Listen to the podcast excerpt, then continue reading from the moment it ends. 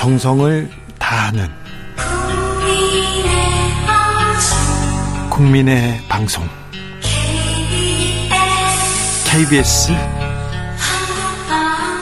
주진우 라이브 그냥 그렇다고요.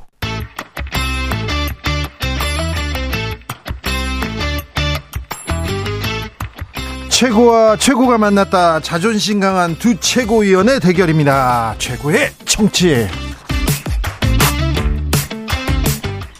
김병민 국민의힘 최고위원. 예, 안녕하세요. 반갑습니다. 더불어민주당 장경태 최고위원. 네, 안녕하세요. 장경태입니다. 아이고, 두 분들 바쁩니다. 바빠요. 자, 이부부터 물어볼게요. 아, 국회에 가서 대통령이 이재명 대표 만났습니다. 고개 숙이기도 했고요. 아, 다 돌아다니면서 악수도 하더라고요. 자, 어떻게 느끼셨습니까? 먼저 장경태.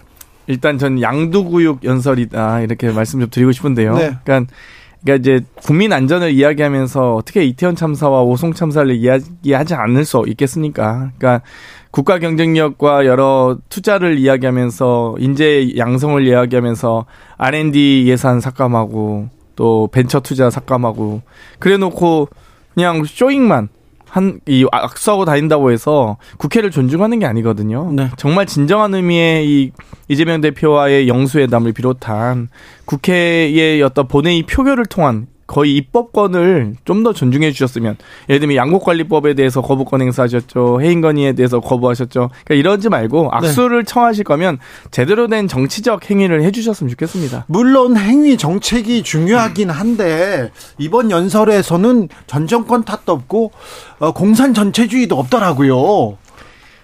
지금 이런 상황에서 공산 전체주의 얘기하셨으면 정말 그 그건 정말 그건 아니지 않을까요? 얼마 전까지 네. 했는데요.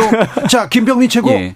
연설에서 봤듯이 지난 정권에 있었던 문제들을 사실 언급하려면 얼마든지 할 수 있죠. 지금 있는 고금리 상황 그리고 현재 있는 부동산의 문제라든지 있는 많은 문제들이 결국은 지난 정권에서 기인했기 때문에 근데 그런 내용들을 싹 다 덜어냈다는 것 아닙니까? 현재 있는 민생의 어려움들을 생각해서 여당과 야당이 함께 협치해서 나가야 되는 중요성들에 대해서 아마 인식을 한 것 같고요. 야당 의원 한명 한 명 찾아다니면서 악수하고 했던 그 태도의 진정성은 아마 민주당도 인지를 하고 있을 거라고 봅니다.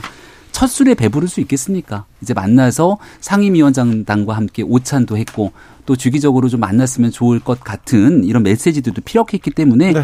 이제야 비로소 여야 협치에 관한 물꼬가 좀 트이는 것 같고 손을 내밀었을 때 함께 손을 잡아주는 모습을 국민들이 기대하거든요. 손을 내밀었을 때 손을 툭 쳐내버리는 것 같은 모습을 민주당 지도부가 보이는 것은 적절치 않다 생각합니다. 빨리 영수회담 하시고요. 또 2대1 회담도 좋습니다. 김기현 대표께서 어, 주선을 하셔서라도 저는 대통령과 어, 이재명 대표의 만남이 뭐 48초 만나놓고 막 정상회담이라 하고 이러면 안 되잖아요. 그러니까 막 one of 진짜 5부 요인들 다 모여가지고 열대 명 모여 있는 곳에서 갑자기 이재명 대표의 만남이 있었다 이렇게 포장하실 게 아니라 정말 진정성 있는 저도 그걸 좀 다시 한번 기대하겠습니다. 네. 자, 국민의힘은 혁신으로 달려갑니까? 우선 대사면의 시대가 왔다 하면서 음, 이준석, 홍준표 어, 그리고 유승민, 김재원 등에 대한 당원권 징계 취소하기로 했습니다. 취소하기로 네. 했는데 당사자들은 떨떠름합니다. 네, 유승민 의원은 해당이 안 되는 것 같고요. 아닌데요? 아니 유승민 의원이 징계가 됐었던가. 아 유승민 의원 안 됐네요. 네, 네. 네. 죄송합니다. 네, 바로 사실관계 정정. 네 그리고 어, 지난날 있었던 뭐 여러 가지 일들이 있었습니다만은 어, 당이 단단하게 통합돼야 된다는 인요한 혁신위원장의 뜻이 확고한 것 같고 네. 우리가 인요한 위원장 모셔올 때 삼고초려해서 모셔왔거든요. 네. 그래서 민주당은 혁신안 1호 나왔을 때 당이 굉장히 어수선했습니다. 하지만 우리는 1호 혁신안에 대해서 어, 당 지도부가 다 함께 예, 여러 당내의 다른 의견이 있더라도 그 내용들 존중해서 오늘 의결을 했습니다. 삼고 철회라고 하는데 어, 중앙일보에서 이런 보도가 나왔어요. 이뇨한 혁신위원장 이철규 사무총장이 지난 9월에 국민의힘 입당시키려고 했다가 그때 음 성사 직전까지 갔는데 이번에 영입한 거다 이런 얘기가 중앙일보에서 나왔어요. 혁신위원장은 당연히 당내에 있는 인사가 들어와서 그러니까 당이 있는 사람이 할 수도 있고 네. 우리 당에 애정을 갖고 있는 사람이 와서 해야 되는 것 아니겠습니까? 네. 근데 중요한 건 혁신위원장으로서의 전권을 갖고 움직이는 것과 예. 그 사람한테 힘을 실어주는 것도 다른 일들일 텐데 네. 최소한 지금 벌써 한 2주 정도 가까운 기간 동안 보여줬던 행보는 과거의 김은경 혁신위와는 꽤나 차이가 있는 의미 있는 성과를 보여주고 있다 생각합니다. 전 혁신위원장은 장 장경태 아니, 요즘 가장 혁신 안으로 1호 혁신을 안으로 좀 어수선한 게 국민의힘인 것 같은데요. 그러니까 혁신위가 사면을 요구하는 단위도 아니죠. 어 저는 당 대표가 해야 될 그러니까 당의 포용과 통합 이런 과정들은 당 대표가 해야 될 몫이고 당 지도부의 몫인데 혁신위가 그걸 혁신안이라고 제시하는 것도 좀 웃기지만 근데 문제는 그 소위 징계 취소 대상인 이주석 전 대표와 홍준표 시장이 본인이 원하지도 않는 걸 강제로 이렇게 징계 취소하는 게 그리고 마치 인심 쓰듯이 마치 혜택 주는 것처럼 하는 게 자, 그게 좀 민주당 1호 혁신안 어, 불체포 특권 내려놓겠다. 그것도 좀 웃겼어요. 그 이후에 민주당에서 어. 보이는 반응 아주 엉망이었습니다. 자, 그런데 자 국민의힘으로 네. 가겠습니다. 본인들 당사자들이 음. 어, 떨떠름해요. 잊지 않겠다고 하고. 원래 지난날에 있었던 문제를 갖고 이제 사면할 때 생각이 100% 일치하는 경우들이 많지는 않을 때가 있어요. 가장 대표적으로 전직 대통령에 대한 사면이 있을 때 항상 민주당 정권 때 무슨 얘기가 나왔냐면 본인들에 대한 처절한 반성이 있어야 된다. 네? 근데 여기에 대한 형 집행하고 했던 일들에 대해서 부당한 수사였다. 여기에 고초를 겪었다. 이런 애들이 맞부딪히지 않습니까? 네. 그 내용의 과거의 잘잘못을 따지면서 매듭을 지으라고 하면 항시 평행선을 달릴 수밖에 없습니다. 근데 과거에 있었던 일들을 묻기보다는 미래를 위해서 나아가기 위한 중요한 결단이 필요할 때가 있거든요. 그게 전직 대통령에 관한 사면, 대통령의 사면권도 그럴 때 행사가 되고 김경수 지사에 대한 사면도 본인은 반발했지만 결과적으로 사면을 통한 통합 정신을 가져가자고 했던 적들이 있습니다. 네. 이 건에 대해서도 당연히 지난날 있었던 징계에 대한 본인들의 입장들은 다르겠습니다만 이분들에 대한 징계 해제하는 거를 두고도 또 당원들이 싫어하는 분들도 있거든요. 안철수 의원요. 네, 안철수 예, 의원 대표적인 그래서 왜 이렇게 강제로 자꾸 결론을 내리고 정리를 하면 음. 일단은 징계 해제가 되고 난 다음 당내에서 우리가 가야 될 방향성이 과거가 아닌 미래를 향하고 있다. 분열과 갈등이 아닌 통합을 네. 향하고 있다는 점은 분명히 확인된 것 같습니다. 분열과 갈등 통합합니다. 대사면 얘기하고 화합 당내 화합 얘기합니다. 그러면서 친윤핵관 친윤핵관 중에 윤핵관 이철규 의원이 총선에서 가장 중요한 역할을 할 것 같습니다. 어찌 보셨어요? 저는 지금 강서구청장 보궐선거 끝난 지 한 달도 안 됐습니다. 네. 지금 제 2기 지도부라고 하는 사무총장 등을 교체한 게 2주 정도밖에 안 된 것 같은데요. 19일 만에 다시 주요 당직으로 돌아왔습니다. 인재영입위원장이라고 하면 사실상 여러 가지 이 당내 여러 인사들에게 추천권이 사실상 있는 건데 네. 저는 누가 봐도 측근 공천, 검사 공천을 앞두고 어, 이 아마 당과 이 밖에 있는 어, 윤, 윤심들과의 가교 역할을 할, 하는 인재영입 위원장이 됐다. 결국 윤심 영입 위원장이다라고 볼 수밖에 없었습니다. 음, 일단은 민주당에서 이렇게 개파색이라든지 주류에 대해서 비판, 비난할 상황은 아니다. 왜냐하면 음. 지명직 최고위원에 관한 건 그리고 조정식 사무총장 물러나라 얘기하고 있는 당내 상황에도 불구하고 총선 기획단을 맡은 점. 네. 그래서 그런 형평성 있는 기준에 맞춰서 보자 얘기를 드리고요. 네. 일단은 지난날 보궐선거 참패 이후로 다 물러났습니다. 네. 그리고 사무총장에 비롯한 정책위 의장 등 중요한 직책에 또 다른 분들이 오셨는데요. 이철규 의원은 그동안 해왔던 여러 가지 역할들에 대한 연속성 있는 일에 대한 게 하나가 있고 두 번째 인재영입 위원장은 이 사람을 공천을 주겠다가 아니라 밖에 도저히 국민의힘에 들어올 것 같지 않은 주진우 기자님 같은 분. 왜 내일게 얘기를 해요?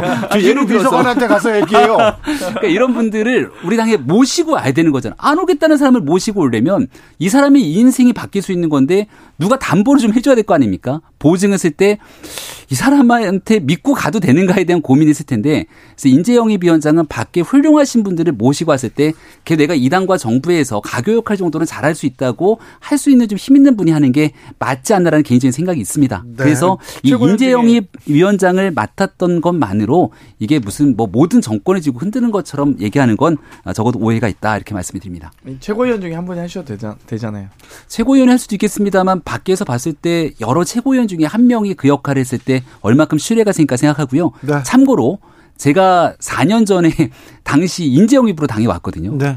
근데 예를 들어 장경태 의원 정도 되는 이제 초선 의원이 야 내가 책임질 테니까 와라 그러면 내 인생을 걸고 들어가기가 어렵잖아요.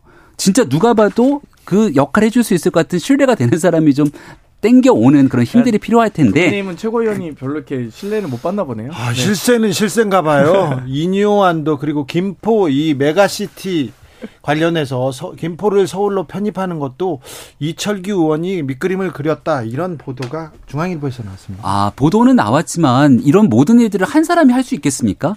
여기에는 자세히 보면 여의도 연구원장에 대한 그림이라는 내용들도 들어가 있을 거고요. 아 예. 예 그리고 당시에는 정책위 의장에 대한 그림들도 들어가 있을 거고. 네. 그러니까 그런 모든 것들이 복합적으로 연결되는 것이고 당시 사무총장을 하면서 여러 사람들을 만나고 조율했던 길들이 있기 때문에 네. 그 내용들을 존중하는 거지 이게 한 사람이 모든 걸 좌지우지하는 구도가 민주당과 달리 전혀 아니다. 김포는 서울로 장경태 최고는 어떻게 보셨어요? 저는 일단 지금 집권 여당이 땅 따먹기 할 때냐라고 다시 한번 여쭤보고 싶고요. 땅 따먹기요? 예, 좀 여러 가지 이 행정구역 개편에 대해서는 많은 고민과 연구가 필요합니다. 네. 그러니까 예를 들면 김포가 지금 거의 서울 면적의 거의 절반 가까이 예. 육박하는 그렇습니다. 큰 면적인데 예. 과연 이 도시계획 같은 경우 김포에 또 도농 복합 도시거든요. 그러면 그 안에 있는 여러 기, 기업들이 서울시가 되면 어떤 규제를 받게 되는지 또 예를 들면 교육 같은 부분도 농어촌 전형에 더 배제된다든지 아, 그러네요. 지방교부세 같은 경우는 이 서울의 인구가 비슷한 지역 보면은 한 1,200억 정도 받는데 김포는 1,400, 뭐 거의 1,500억 가까이 받는. 네. 그러니까 교부세도 한 2,500억 이상 차이가 나고요. 또 예를 들면 버스도 서울은 준공영제인데 김포는 이 아니잖아요. 그러니까 그러면 그 서울시가 다 인수할 건지. 그러니까 저는 여러 가지 그리고 또 수도방위 사령부의 작전 계획도 서울인데 그러면 김포까지 포함하는 작전 계획 변경안도 고민했는지. 그러니까 뭐 군 안보부터 시작해서 교육, 뭐 경제 혹은 민생 등등의 다양한 교통과 환경에 대한 영향 등을 평가했는지 이런 것들을 전 다시 한번 묻고 싶고요. 그래서 이런 것들이 숙성돼야지만이 행정구역 개편에 대한 논의가 있어야 되는데 뭐 지금 뭐 85%가 서울에 출퇴근한다, 통근한다고 하는데 사실 인구 비율로 보나 절대 수로 보나 10위권 정도거든요. 그러면 가장 많이 통근 통학하고 있는 고양시나 남양주나 성남은 어떻게 할 건지 이런 종합적 대책이 나오지 않은 상태에서 한다는 것 자체가 너무 던지기식으로 너무 밀어붙인다. 네. 대통령실 이전과 뭐가 다른지 모르겠습니다. 네, 이 내용은 너무 김포 시민들이 요구했던 열망들을 민주당이 찬물을 껴는 행동은 아닌가라고 말씀을 드립니다. 예를 들어 지금 있는 김동연 경기도지사가 경기 북부의 특별자치도를 설립하겠다고 추진하고 있는데 네. 여기에 대한 이견들이 상당히 많이 나타나고 장경태 의원이 우려하고 있는 내용들을 그대로 접목해서 보게 되면 행정구역을 개편하는 일에는 여러 가지 어려움들이 따를 수밖에 없습니다. 네. 이 김포의 서울 편입을 국민의힘이 적극적으로 두 팔벌 어, 걷어붙이고 먼저 추진한 것이 아니라 이러한 북부 특별자치도의 이 나눔에 대해서 김포가 여기로 들어가기보다는 서울의 편입을 원한다라고 하는 숱한 내용들이 이미 있어 왔거든요. 그런 주민들의 열망들이 있기 때문에 여기에 국민의힘이 조금 더 적극적으로 나서서 이 내용들을 당론으로 추진하겠다 목소리를 높인 것이고 네. 그 내용들이 주민들이 원치 않는다. 그리고 결국 주민 투표로 이루어져야 되기 때문에 서울 시민들도 그런 내용들을 원치 않는다 그러면 그 내용이 현실화되기는 어렵겠죠. 그러게요. 김포 시민들 일부는 뭐 서울로 가고 싶다. 경기도 김포시보다 서울시 김포구가 더 좋겠다. 집값도 올라간다더라. 그래서 그렇게 생각할 수도 있어요.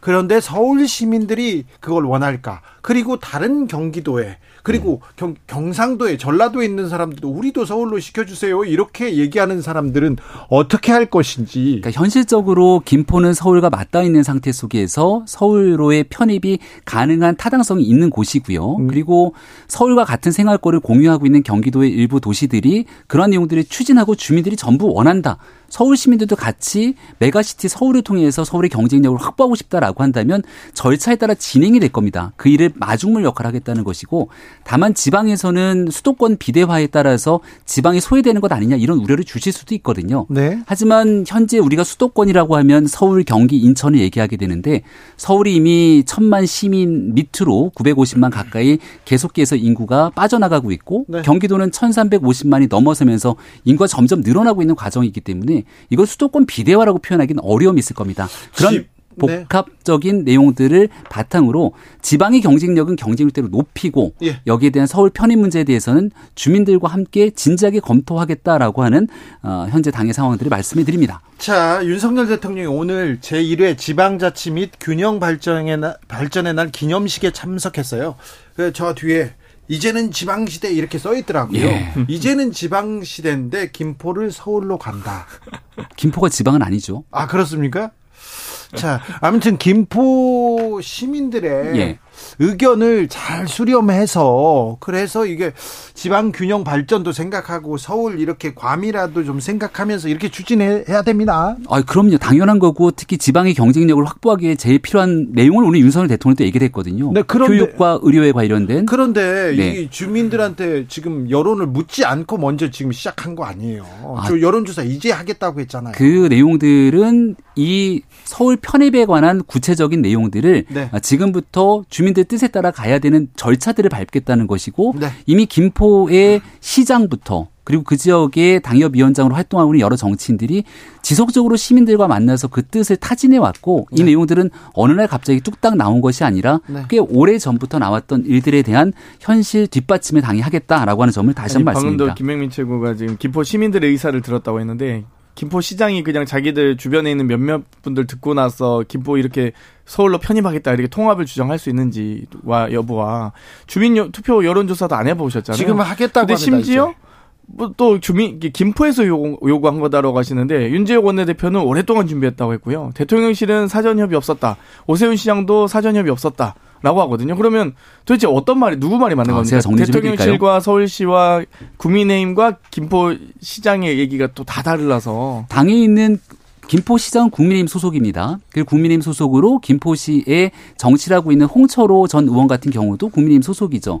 이런 김포시장을 비롯한 현재 당협위원장 등이 김포 시민들의 열망을 바탕으로 서울시 편입 문제는 네. 오랫동안 숙성되었던 문제고 그 내용은 당이 진행하고 있다는 점을 말씀드립니다. 뭐 총선령이라는 거는 뭐 부인할 수 없고요. 서울시도 김포시도 이제 여론조사를 진행할 계획이라고 밝혔습니다. 예. 자 김포에 의해서 구리도 자, 서울 음, 편입 음, 음. 의견 수렴 적극 동참하겠다 이렇게 얘기하고 있는데 자, 김포를 서울로 이 문제는 이번 총선에 어떤 영향을 미칠지 저희가 계속해서 연구해 봅니다. 그런데요.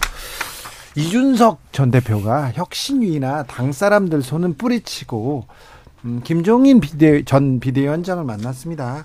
그리고 신당 얘기를 계속 하기 시작하는데 네. 음, 거스를 수 없는 것 같아요. 정치는 가능성이 예술이라고 하고요. 네. 또 어느 정도 순간이 됐을 때 의외의 결과가 나오면서 굉장히 국민들께 야 이렇게 갈 수도 있구나라고 하는 신박함을 줄 때도 있거든요. 네. 이전 대표의 지난 대통령 선거 때 당 대표로서 당을 갑자기 나가서 있을 거라고 과연 어느 누가 상상이나 있겠습니까? 네. 그리고 그 당시에 후보와의 갈등 등이 첨예화돼서 다시금 합쳐서 선거를 치를 거라고 얘기 예견했던 사람도 많지 않았거든요. 네. 근데 그런 일들이 언제든지 나타날 수 있는 게 한국 정치권의 현실이고 김종인 위원장과는 뭐 오랫동안 관계가 있기 때문에 아마 여러 가지 본인이 갖고 있는 복잡한 생각들이 있을 때 가서 조언을 구한 정도가 아닐까라고 생각합니다. 네. 장경태 최고 어떻게 보시나요? 저는 뭐 당연히 김종인 비대위원장 만나서 반윤 보수연합에 대한 얘기를 많이 했을 것 같습니다. 그러니까 지금 뭐 당연히 이현주 전 의원님이라든지 금태섭 의원, 전 의원님 등을 포함한 이 앞으로 가셔야 될 측근 공천, 소위 대통령실 행정관과 검사들에 의해서 좌지우지될 가능성이 매우 높은 국민의힘과의 여러 경쟁을 전제로 만났을 거라 보고요. 아마 그 과정에서 어떤 빅텐트를 쳐야 될지 아마 논의를 하지 않았을까 싶습니다. 네.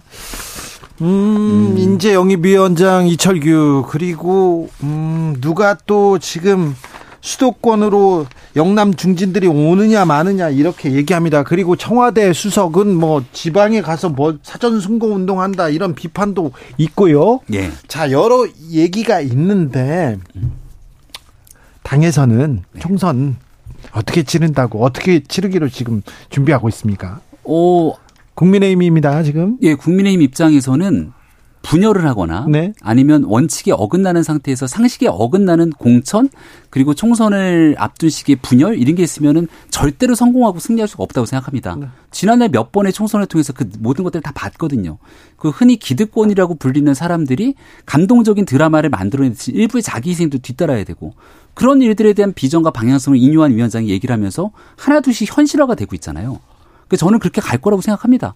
마지막에 원칙과 기준을 바탕으로 이게 뭐 누군가가 어, 권력과 힘이 있다는 이유만으로 특정한 지역에 가서 거저 선거를 가져가고 누군가를 배척하는 일은 없을 거라고 저는 확신하고 제가 지도부의 최고위원으로 있는 한 네. 그런 일들을 달성하기 노력을 할 겁니다. 근데 이, 네. 우리 밖에 있는 상대 정당인 민주당은 수박 색출이라고 하는 현재의 갈등 국면들이 그대로 노골화되고 있고 네. 우리의 예를 들어서 어, 기득권에 대한 나름대로 희생 이런 걸 얘기하면 이재명 대표를 비롯한 사람들이 험지에 출마하는 희생들 이런 것들이 상대적으로 나오는데 제가 그거 물어보려고 그랬어 아, 지금. 아, 얼른 물어보시죠. 자, 네. 장경태 최고.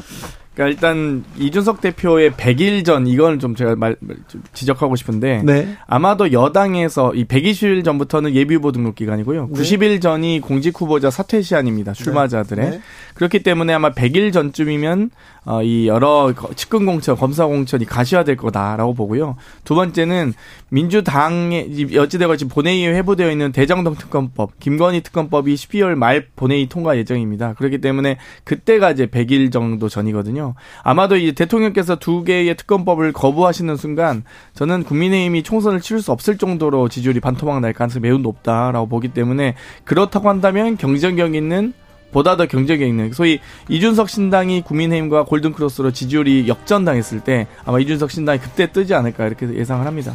민주당의 희망 사항이고 지난번에 나왔던 여론조사에 보니까 국민의힘 지지층보다 민주당 지지층이 훨씬 더 많은 포션을 차지하고 있더라라는 객관적인 사실도 전해드립니다. 김병민, 장경태 두 분 감사합니다. 네, 고맙습니다. 고맙습니다.